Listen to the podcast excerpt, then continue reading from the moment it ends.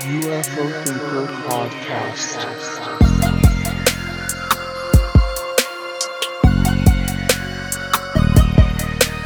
Hello, my name's Frank, and I'm the host of the UFO Thinker podcast. I'd always been mildly interested in UFOs, but like many people, the events of 2017 ignited a fire of curiosity for the UFO topic, which has been raging ever since. I wanted to start a podcast, but initially thought, well, I'm not an astrophysicist, I'm not a fighter pilot, and I've never even seen a UFO. I'm just a normal guy who's interested in this mystery. But that's when a light bulb went off. There are so many other people just like me who are fascinated with this stuff, so why not start a podcast to talk about it from the ordinary guy's perspective? All the BS stripped away, as a few people have said, and let's see if we can get to the truth in all of this. Thanks to everyone who's been on board with the journey so far. It's been amazing to see so many listeners tuning in, and if you're new here, welcome. You can now support the podcast on Patreon with tiers starting from £3 per month. The podcast will always be 100% free, but supporting the show in this way allows me to devote more time and make the show bigger and better. Higher tiers also include special benefits such as being able to suggest episode topics and get merchandise. And I really truly appreciate every listener, whether you support on Patreon or not. So, now with all of that said, let's get into today's episode. Hello, and welcome to the UFO Thinker podcast. My name's Frank, and let's get cracking. And it's going to be more recent events today, or actually, probably more to the point, it's going to be some upcoming events. So, there's plenty of interesting uh, films and documentaries and things like that which are in the pipeline, which are going to be coming out quite soon. There's also uh, a recent release of a book by Graham Rendall uh, that's to do with some UFO cases in the 1950s, early 1950s, and also a new article as well by Bryan Bender some updates as to how it's all going behind the scenes in, in the US. So, plenty of interesting bits and pieces to get into today. So, first of all, just wanted to put in a little correction uh, or a clarification, really. Just regarding what I was talking about last week with Garry Reid's reassignment, and if anybody missed that, it's probably worth just going back and checking out that actual show. Um, for all the details, I won't go into it again now. But basically, I had a listener get in touch just regarding the comments I made about Garry Reid's removal from his role and subsequent reassignment. And I just wanted to clarify I can't remember exactly what I said, but just in case I wasn't clear he hasn't actually been assigned a new role as yet, at least at the time of recording this. So, what's most likely is that he's been placed on what's referred to as gardening leave. In other words, he's been removed from his position and he's kind of in like a holding position just until they can essentially remove him completely. Now, that's not 100% clear that that's what's going to happen either. What I would say is that if they do reassign him to another role anywhere within the US government, that's basically a major disappointment in my book.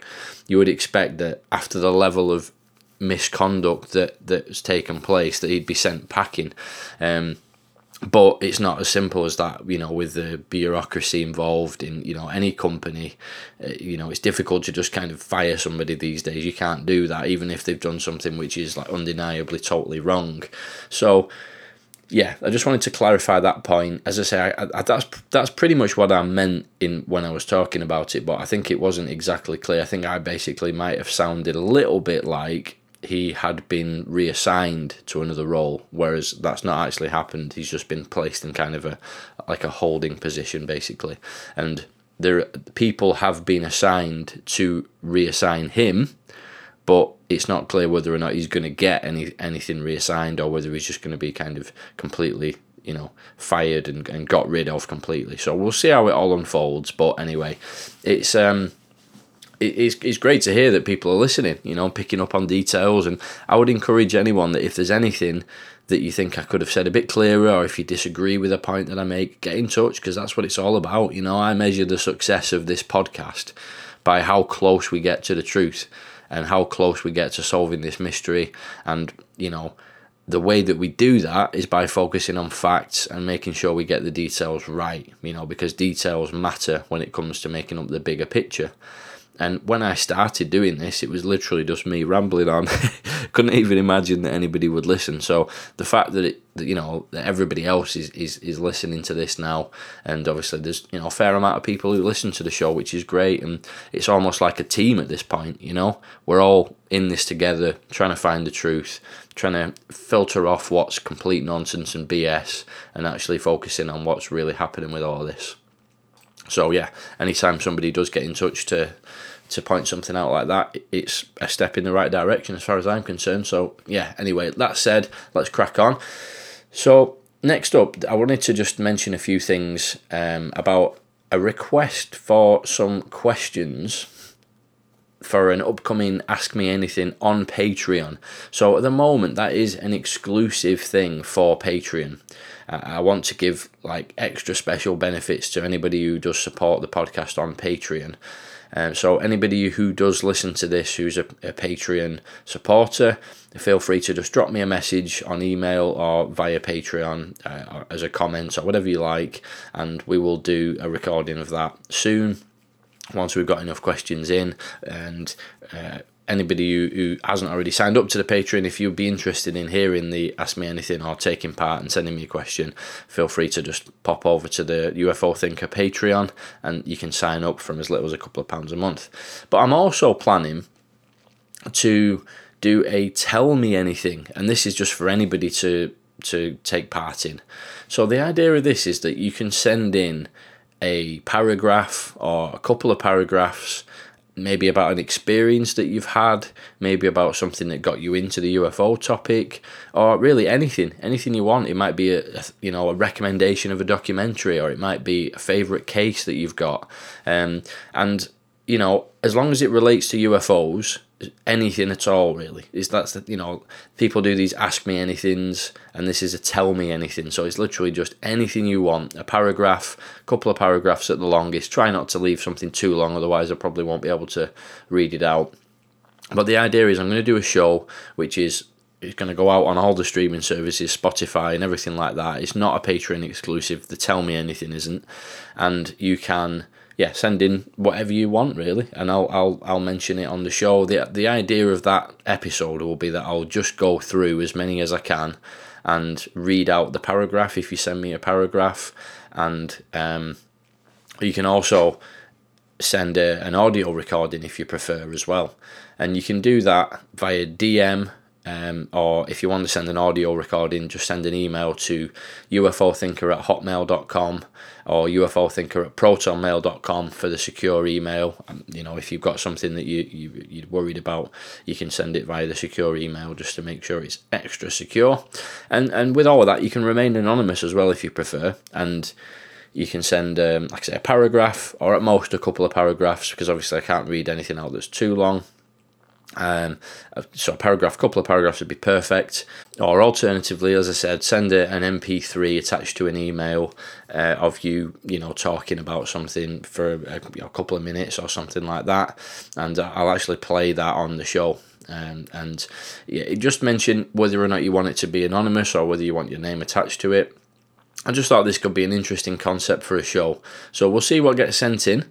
Looking forward to hearing about some of your experiences, and I won't be breaking down what I think of your experience or casting any judgment or anything like that, so please don't worry about that side of things.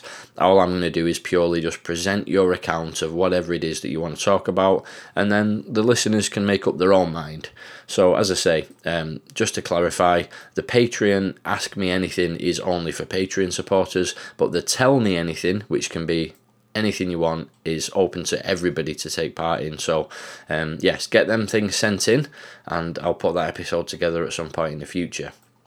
So, moving on to some recent events then.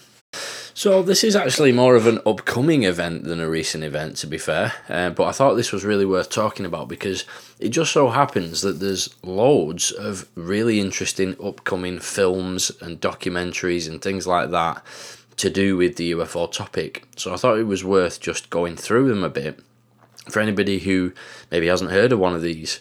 And I'm really looking forward to this. It's um, kind of I've heard about these, you know, being in the works over the last year, and we're finally getting close now to actually some of these coming out. So first of all, the Tear in the Sky upcoming movie.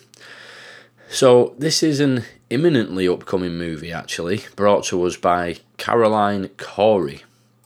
And uh, Caroline Corey is the writer, director, and producer. And she is an award winning filmmaker and the author of best selling books on consciousness, science, and energy medicine. Uh, according to the Tear in the Sky website, quote, as a child and throughout her life, Corey has numerous UFO encounters as well as extrasensory perception events and precognition experiences, which led her to become deeply connected to existential topics, the study of consciousness, and the mechanics of the universe. Unquote. Now, the film features various people, including William Shatner and also uh, UAPX. And I've talked about UAPX quite a bit in the past, but it did occur to me that some may not know that much about them. So I thought it was worth going into that a little bit. According to their website, UAPX researches UFO UAP while providing direct access to the general public of reviewed and analysed data.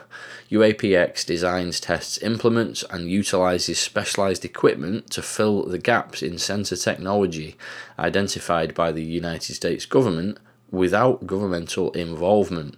So, as you can see there, it's another example of uh, an organisation trying to look into this topic.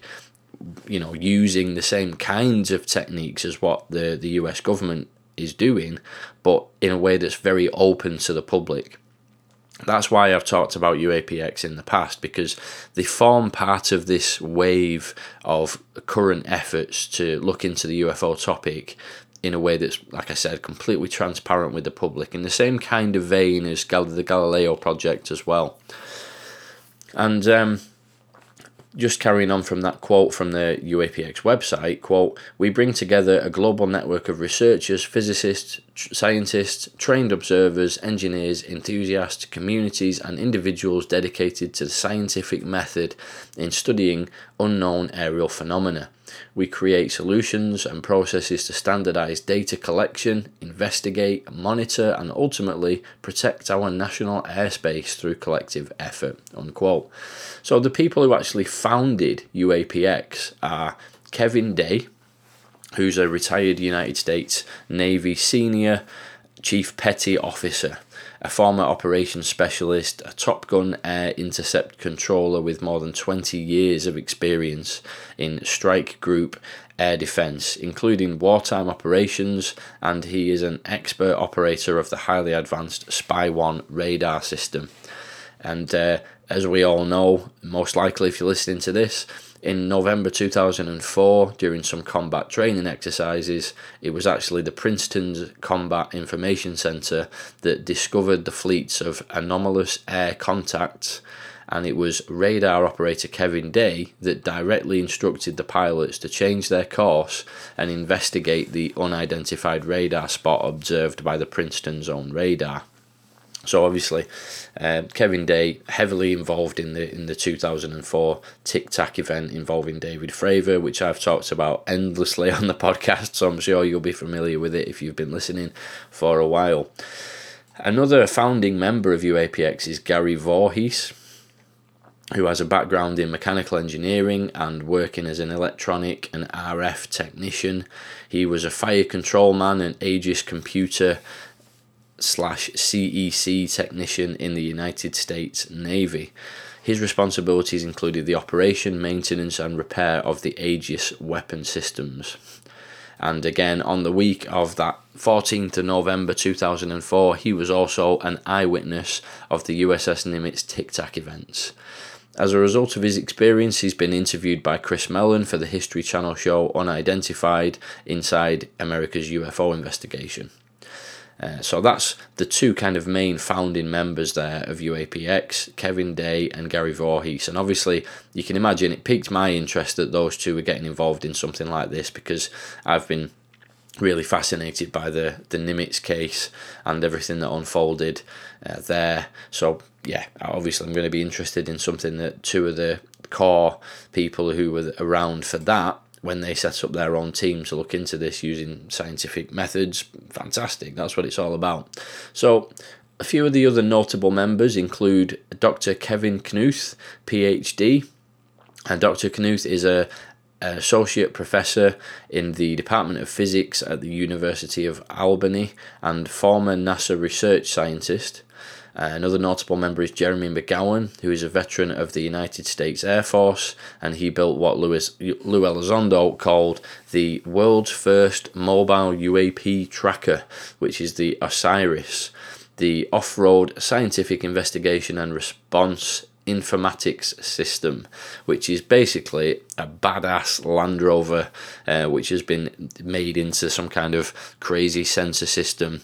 Um, it's really quite an amazing thing, and I would love one day to actually build my own similar, um, you know, vehicle and, and drive up and down the, the British Isles to try and investigate UFOs and things like that. But um, at the moment, definitely don't have the uh, the financial ability to do that um, because those old Land Rovers take some maintenance. I tell you that, and uh, especially the one that Jeremy McGowan chose, which is actually uh, one of the older models, which are notorious for being hard to keep on the road. So yeah, anyway, that's another story for another day. So anyway, if you do want to hear any more about UAPX and what they're doing and, and the rest of the team, because there's quite a few of them, uh, the best thing to do is go to their website and check out all the information. But basically, UAPX as an organisation are interested in using really high quality sensor equipment to actually go out into the field, you know, boots on the ground, as they say, and try to collect scientific data which may help to understand what is really going on with the UFO phenomenon. Uh, understandably, for a lot of you know these people uh, who are involved, as I mentioned earlier, this comes from a place of having actually experienced and witnessed some of this stuff, particularly Kevin Day and Gary Voorhis, as I said, and particularly with the involvement of the, the high level scientists in the, and the type of equipment that they're actually trying to use to capture this data, I always keep an eye on what they're up to. And it will be really interesting to see how this film a tear in the sky goes about actually covering that process and how the film approaches the topic in general. Because as we know, not all films on this topic take the same angle, so it all depends uh, how how the actual uh, the, how the subject matter is actually dealt with. The UAPX guys have uh, been out to do field investigations in various locations, including near Catalina Island, which is a well known UFO hotspot. And one of the, the issues that they have is the amount of data that they collect is absolutely vast and having the resources to actually comb through that data and then double check anything that seems anomalous, I think is a big part of the issue when it comes to actually getting that information out to the public. So they've actually been out and done a lot of these field investigations, but they've got all that data just sat on a hard drive going through it and analysing it is actually the, the long bit, you know, the bit that takes the time. Um, so there's been numerous delays about this data, uh, there's apparently an upcoming release of it later this year, um, but unfortunately, that won't be out by the time the film comes out, even though the film does cover a lot of the work that UAPX are doing. But uh, also, apparently, there are some preliminary findings that are due to be shared at an upcoming SCU, the Scientific Coalition for UAP Studies, who again I've talked about quite a bit on the podcast. Quoting from a press release from UAPX, relating to an expedition to the Catalina Island area that I mentioned earlier, several members of UAPX will, quote, present key findings from the expedition at the upcoming SCU Anomalous Aerospace Phenomena Conference from June the 3rd to the 5th, 2022 in Huntsville, Alabama. The documentary film covering the expedition captured and portrayed the experiences, excitement, and enthusiasm for the team's efforts in studying UAPs. However, the scientific journey has just begun. UAP X embarked on the painstaking task of carefully identifying events out of hundreds of hours of imagery that appear anomalous and ruling out large numbers of prosaic and unusual hypotheses to determine what can be learned from the recordings. For this reason, conclusive statements about observations cannot yet be made. Unquote.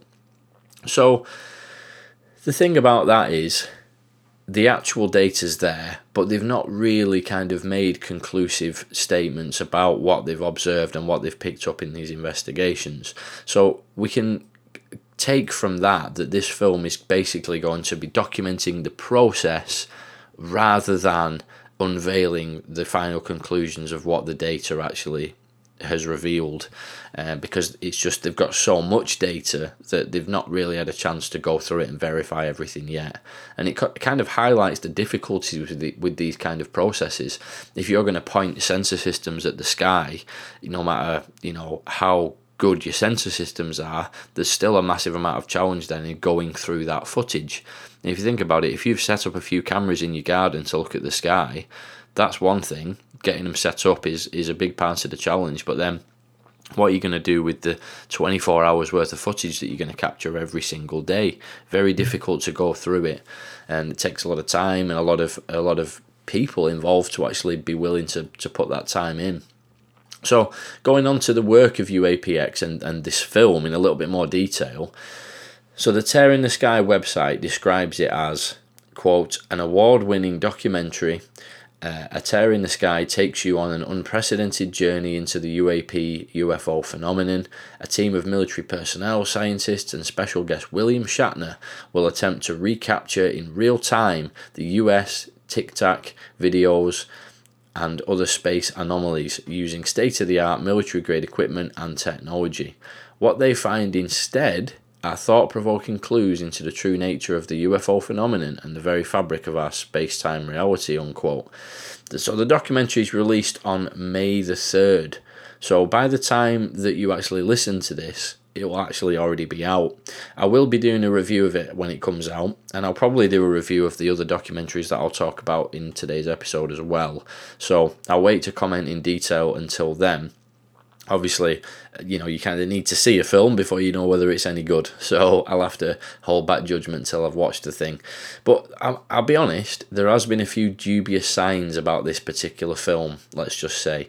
Without wanting to be too negative, because I am excited to watch this film and all the other films that I'm about to talk about, but there was a little snippet in the trailer for A Tear in the Sky which shows on, on a screen some kind of anomaly in the sky which is labelled on screen as wormhole like.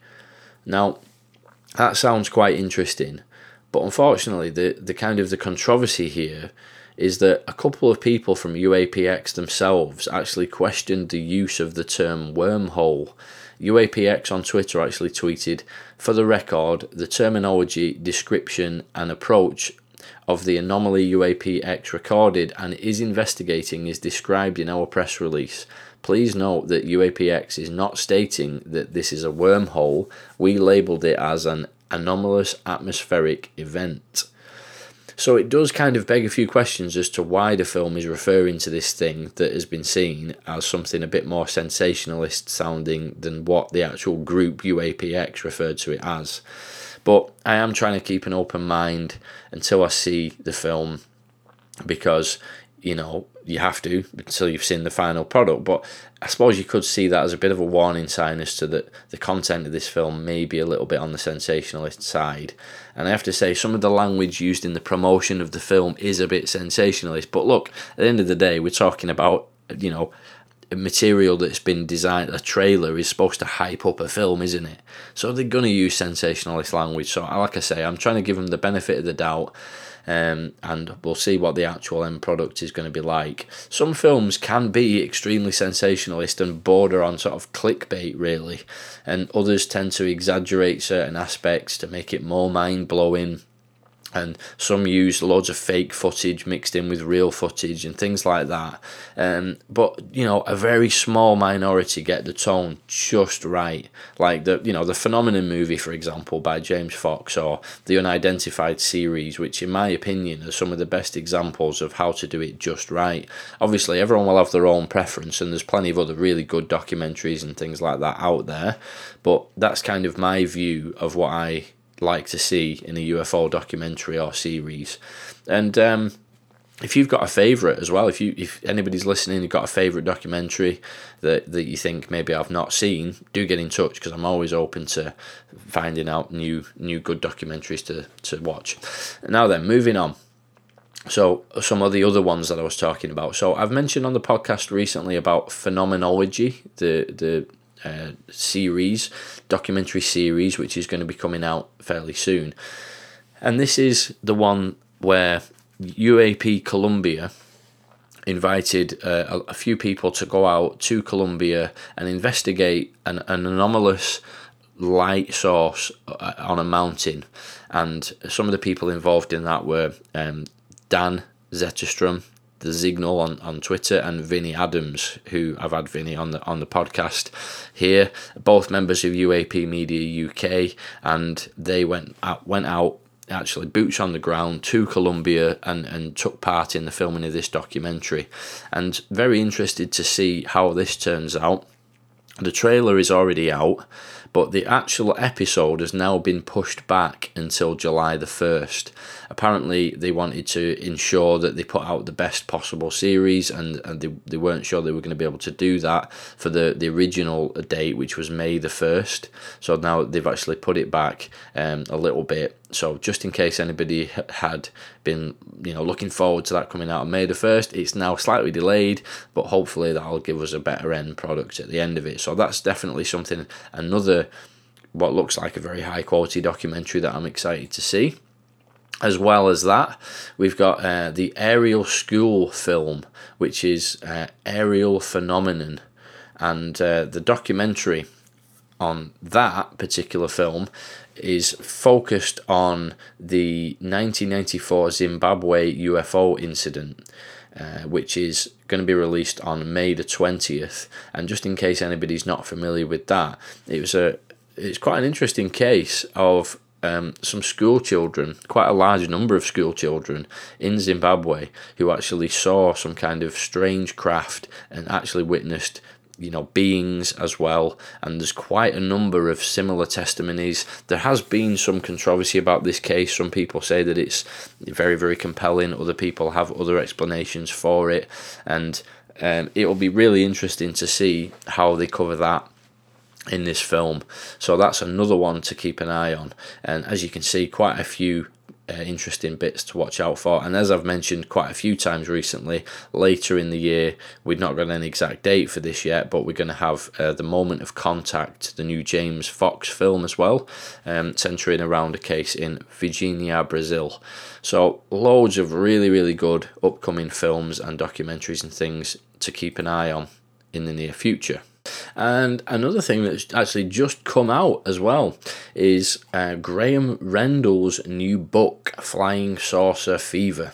So, Graham Rendall, who I've actually interviewed on the show um, when I roundabout actually first started my podcast, uh, he released his, his earlier book, UFOs Before Roswell. And right, right around the time of the release of that book, I spoke to Graham on the show. It was actually a very early interview, and uh, if anybody has, has kind of started listening to the show more recently, I really would recommend going back and listening to that if you've not because it was a great interview um, from from Graham. He, he kind of really went into a lot of fascinating details about things specifically to do with his uh, earlier book, UFOs Before Roswell. Now, this new book is called Flying Saucer Fever and covers a later date of between 1950 and 1952. And having read his previous book, I am very interested to dig into this one as well. My copy arrived a couple of days ago, so I've not actually had a chance to read it yet. Obviously, it's just at the moment there, sat on it, sat on my UFO books shelf, looking pretty. But I am going to get into that at some point soon. And um, Graham Rendall is a, a very thorough researcher with actually a background in, in aviation expertise, as well as a, a very rounded knowledge of the UFO topic in general. And the, the sort of synopsis of the book uh, is as follows. It's fairly long, this, but I'll just read it because it gives you a good information about the book itself. So, between 1950 and 1952, a huge number of UFO sightings were reported by pilots, aircrew, and passengers flying over the United States and elsewhere around the world. For the first time, the details of these events have been collected in one volume, which concentrates on a time when report after report was received by the military authorities, who appeared powerless in the face of what at first glance seemed to be a vastly superior technology. mirages, celestial bodies, canopy reflections, and weather balloons were all put forward as possible causes, often when witness testimony suggested something else entirely, and yet in the background, the fear of a Soviet origin for the mystery objects would not go away. Each case is examined in depth using witness testimony included in official United States, uh, United States Air Force documentation, occasionally backed up by radar reporting, newspaper articles, and other sources to build up a picture of a phenomenon that increased in size and scope throughout the early years of the 1950s culminating in two infamous weekends of sightings over Washington, D.C., the seat of the US government. Copies of source documents are used to illustrate the investigations, and photos of the aircraft, aircraft types themselves. Sometimes even the actual machines concerned are used to show the makes and variants involved. So, and apparently as well, this is going to be the uh, one of a number of planned titles looking at airborne cases from specific periods of time after World War II. So it's a, a brilliant follow up to the previous book, which was talking about UFOs uh, before Roswell, so in the in the kind of mid, early to mid 1940s. And this book is available from Amazon and also has an audio book as well and it features some amazing artwork from um, Dan Zetterstrom who I mentioned earlier who's involved in that phenomenology documentary and Olaf Rockner. I'm probably pronouncing your name wrong mate if you're listening. I do apologise um, but anyway the artwork is absolutely stunning and it looks great right next to the previous book which I'm going to be building up a nice little collection as these books come out in the future. So I really recommend everybody to go and get both those books to be honest, because Graham's a very, very thorough researcher and it's a worthy addition to anybody's UFO bookshelf. So, moving on from that, the UFO Minicon in Manchester is another upcoming thing which you should definitely keep an eye out for, especially if you're here in the UK. So, the sold out Minicon in 2020-21 was actually the biggest UFO conference in the UK last year, and it was my first ever UFO event I've ever been to, which you may have heard me talking about at the time. And according to the UFO Identified website, quote, we are delighted to announce that we'll be back in 2022, bigger and better. New venue, new times, new speakers, new features. Taking place in Audenshaw, Manchester at the fabulous Stanley House on Manchester Road. There'll be a bar available all day, a vendors area with your favourite authors, including actually Graham Rendall, who I just mentioned uh, about his new book. Apparently, he's going to be there as well. Paranormal investigators and merchandise stands for you to peruse. Speakers this year include Robbie Graham, James Rose, and your host UFO Identified. Our podcast panel is a new feature for this year. Andy McGrillen and Dan Zetterstrom from That UFO podcast, along with UFO Thinker podcast host Frank, will be discussing the latest UAP developments across the globe, followed by an audience Q&A, unquote. So, as you just heard, I myself, Frank, will be present at this event, taking part in the podcast panel alongside Andy and Dan. So, that is really quite a great honour and a privilege. So thank you very much to Ash for inviting me to be a part of this. I never claimed to be like a font of knowledge in this topic as a sort of relative newcomer, but I have been looking into this for some time now, and apparently, you know, people like listening to me talk about it on the show. So I'll do my best to make sure that you know people like listening to what I say on the day as well. And anybody who is in the UK I definitely recommend that you come along. I mean, regardless of whether or not I'm going to be there, it's going to be a really good event. If anything like from last year is, is anything to go off. And uh, also, it'd be great to meet some of the listeners, whether I've spoken to you before or not. So, you know, feel free to come up and say hello. I'll be there. I'll have a name badge on and everything like that. You'll be able to see who I am. And we can talk, have a chat, you know, share some stories. And it'll be great just to catch up with some people in person. And last time, it was really really good just to actually make some some personal connections. You know, some of the people who I, I met there, we've kept in touch and things like that. And it's always great to put a face to a name. So I'm sure there'll be some people who I've spoken to on Twitter and things like that who I'll actually be able to meet in, in real life. So obviously, it's a bit of a way to go if you're a, a United States listener or something. I would definitely wouldn't expect you to be making the trip over for it. But anybody who is in the UK, particularly the north, uh, you, it's definitely not one that you want to miss. So you can head over to the UFO Identified website to get a ticket. Uh, you will need a ticket, and I would advise doing that as soon as possible because last year it did actually sell out. So if you want to come along, go and grab yourself a ticket. And yeah, I look forward to hopefully seeing a few of you there. So moving on from that, there's been a new article in Politico by Bryan Bender, which literally just came out yesterday. I just happened to catch this while I was making my notes for this episode. And the article is titled The UFO briefings on Capitol Hill have begun. Lawmakers aren't impressed. Uh, as we know, in recent years, there's been a, a, a real bipartisan support in the US.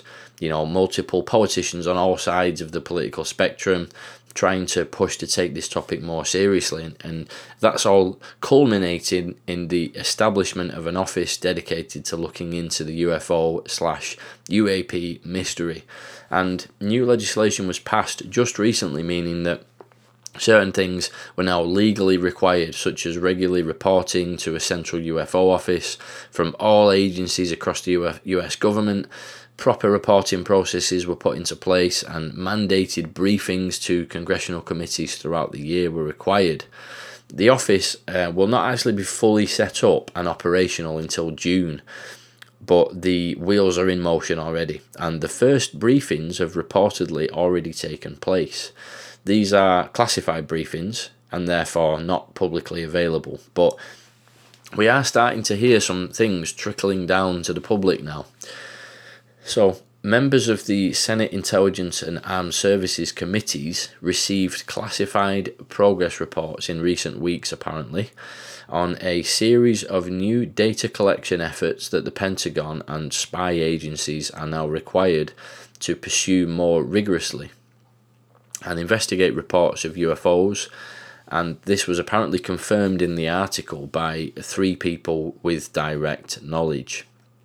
So the article goes on to say that some leading figures who had pushed through this recent legislation actually want more analysts and surveillance systems dedicated to determining the aircraft's origin and not just more reports of their existence, which is really good because that's exactly what we want. You know, if you're interested in this topic, you don't just want to know that it's a thing, you want to know where the hell it's coming from, what it's trying to do. And it seems that the leading figures who've actually helped to, you know, push this legislation through um, are actually on the same page as as what I've just said, you know. And one of these people is Senator Kirsten Gillibrand, a member of both committees who has called the phenomena an urgent issue and for the first time is expressing her public dissatisfaction at the response. So, quoting from the article, quote, Senator Gillibrand believes that the DoD needs to take this issue much more seriously and get in motion, said one of her aides, who requested anonymity in order to discuss private conversations. They have had ample time to implement these important provisions, and they need to show us that they are prepared to address this issue in the long term. Unquote. So, not mincing any words there. Florida Senator Marco Rubio, the top Republican on the intelligence panel, also believes that the, the Pentagon is not aggressively carrying out Congress's direction. Uh, quoting from the article again, quote, Rubio is definitely frustrated, said one of the senator's aides, who again is not authorized to speak publicly. They are not moving fast enough, not doing enough, not sharing enough. The administration is aware of the concerns, he added. It is not at the level it needs to be.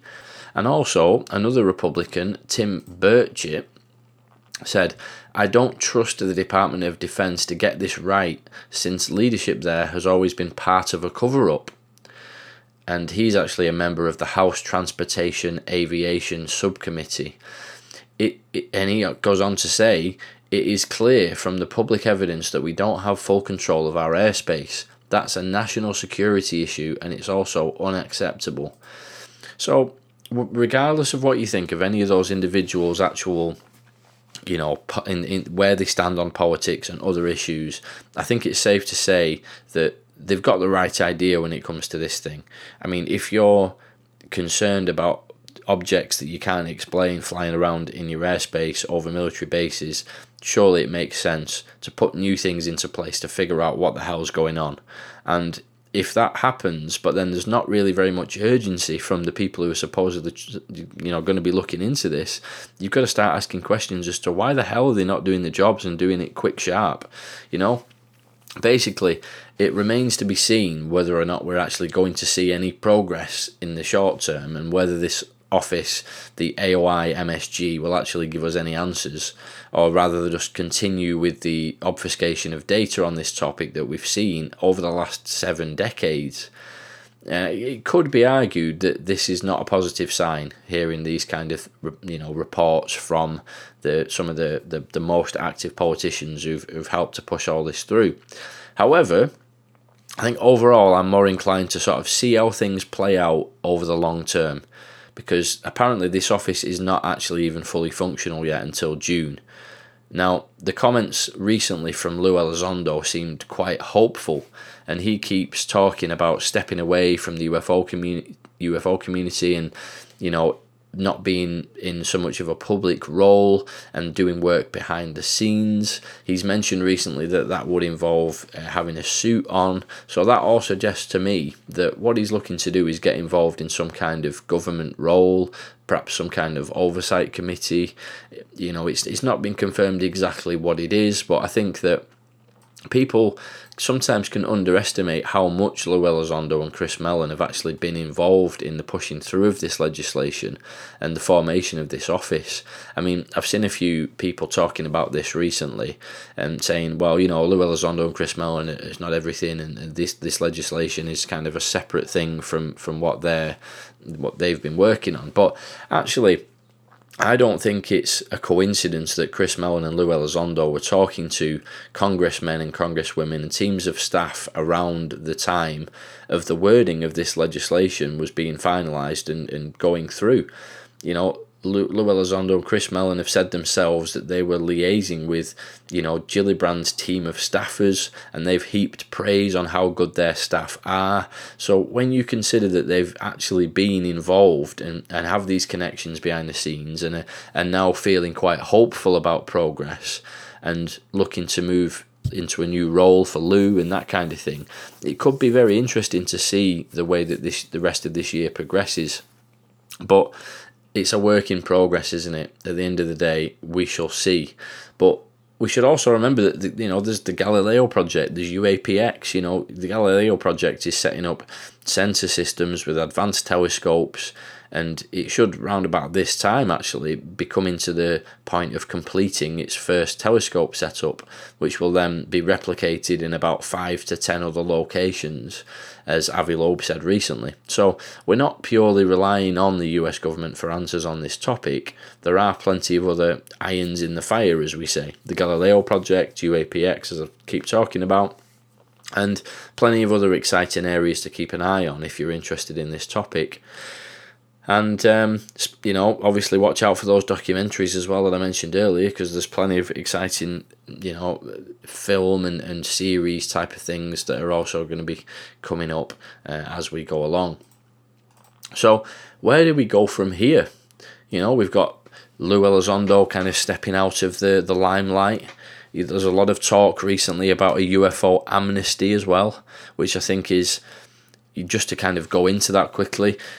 Lou Elizondo has mentioned this a few times recently. I've heard Ross Coulthart mention this quite some time ago, and it's a bit of a divisive issue. The idea of a UFO amnesty is that the people who have been implicated in keeping this stuff hidden and keeping the, the factual side of it away, uh, including some very dubious activities, including intimidation of people who want to speak out about it, and you know potentially breaking laws uh, along the way.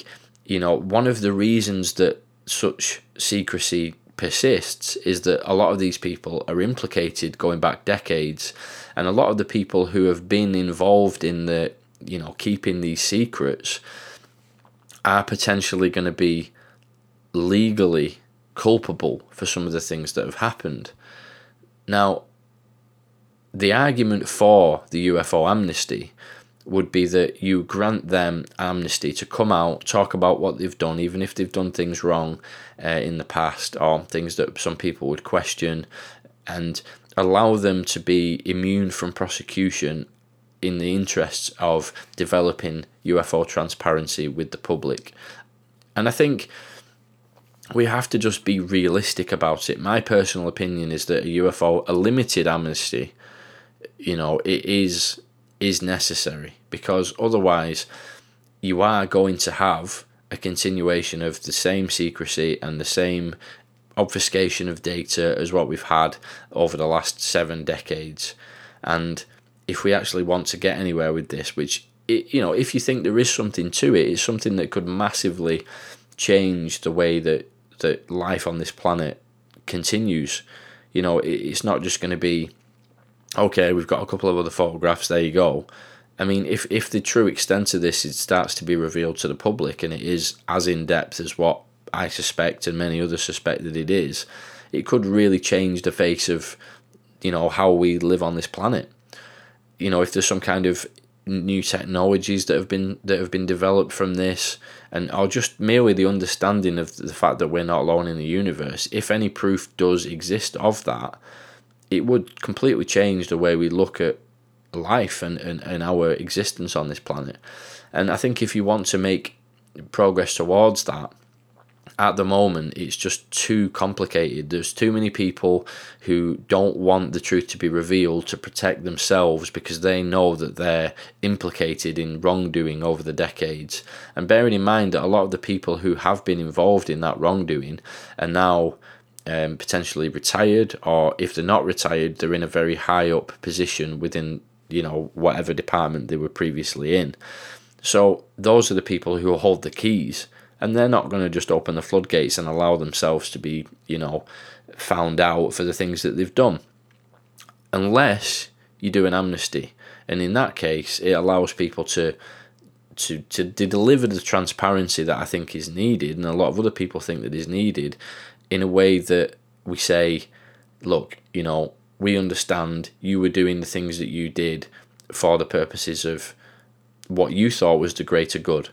And bearing in mind, we don't know what the full extent of all of this is. We don't know the full extent of knowledge that's held by certain people. There may be very good reasons why they haven't been able to be more transparent with the public. And you have to bear all that in mind, I think, when you come to look at this topic. The arguments against a UFO amnesty is that it's been a real travesty of you know a miscarriage of justice over the last 70 years that the public has been lied to in the way that it has. And i understand that as well the the desire for justice to be served to these people who have kept this important information under lock and key for so long. And because there's no question that the, the public has been lied to on this the extent is how deep do the lies go? You know the, the, that's the real question is what's the extent of the lies because and we we know this for a fact now that the government claimed that Roswell was one thing for years and years, and then decades later they changed the story and said, "Yeah, all of that we told you was nonsense. Actually, it was this." So now you can't really believe that thing, can you? And th- that's the the Project Mogul balloon explanation from the nineties. Uh, you know, they, they stuck with a certain story for years and years, and then they changed it. So they had been lying, and they've openly admitted that that was incorrect. And also, they said that there was no ongoing effort to investigate UFOs, UAP, and again, that turned out to have been a big lie. Because we now know that they've confirmed the existence of AATIP and AAWSAP, which were government UFO programs. So they said they didn't have a government UFO program, and they actually did. So there have been lies, and that's just the tip of the iceberg, obviously. So if there has been lies all along, you know, somebody should be held accountable for that. You can't just lie to the public. But my argument is we don't know the reasons that they are lying to the public, and it could be something that's you know that we haven't even even considered, which might justify the the, the holding back of information in, in certain ways. But as as I said uh, many times on the podcast, I don't believe that opening the floodgates is the right way to do it because it could be that some of this information has to be held back for good reason. More transparency rather than total transparency is the way to go. And I think the way that we're going to get that personally is the UFO amnesty. Congressional hearings is something that gets discussed quite a lot as well. Are we going to actually see people brought before Congress and questioned about what's gone on with this over the decades? Possibly. It seems that there's a lot leading towards that as being the way that this all plays out. Is there going to be a new big UFO case? You know, is there going to be some kind of footage? There's been a long time, you know, since there's been a big release of, of a new video obviously there's been the, the, the, Jeremy Corbell footage that's that's come out gradually over the last few years. Uh, obviously before that there was the gimbal go fast and the the FLIR videos. Is there going to be a new one on the horizon? Are we going to see maybe even possibly the the fabled 23 minute video? You know, supposedly shows a, a very HD footage of, of a triangle coming out of the ocean is that ever going to be released to the public? Are we going to see that in the next few years? It certainly seems that something is brewing. Lou Elizondo keeps hinting that some major headlines are coming soon and that there will be people that are well known to the American public who are going to make statements about this. So, where do we go from here? I don't know, but it sure sounds like it's going to be an interesting few months and, and years ahead. And if none of that sounds very interesting, at least we've got some fantastic new movies coming out and the new Graham Rendall book. so there's plenty to keep you occupied in the short term, and we'll see how it all plays out in the longer term. But that is actually all we've got time for for today's episode. So I hope you've enjoyed listening to this. If you've made it to the end of the show here, you are a hardcore listener of the podcast. So thank you very much. And until next time, take it easy, stay curious, and I'll catch you in the next episode.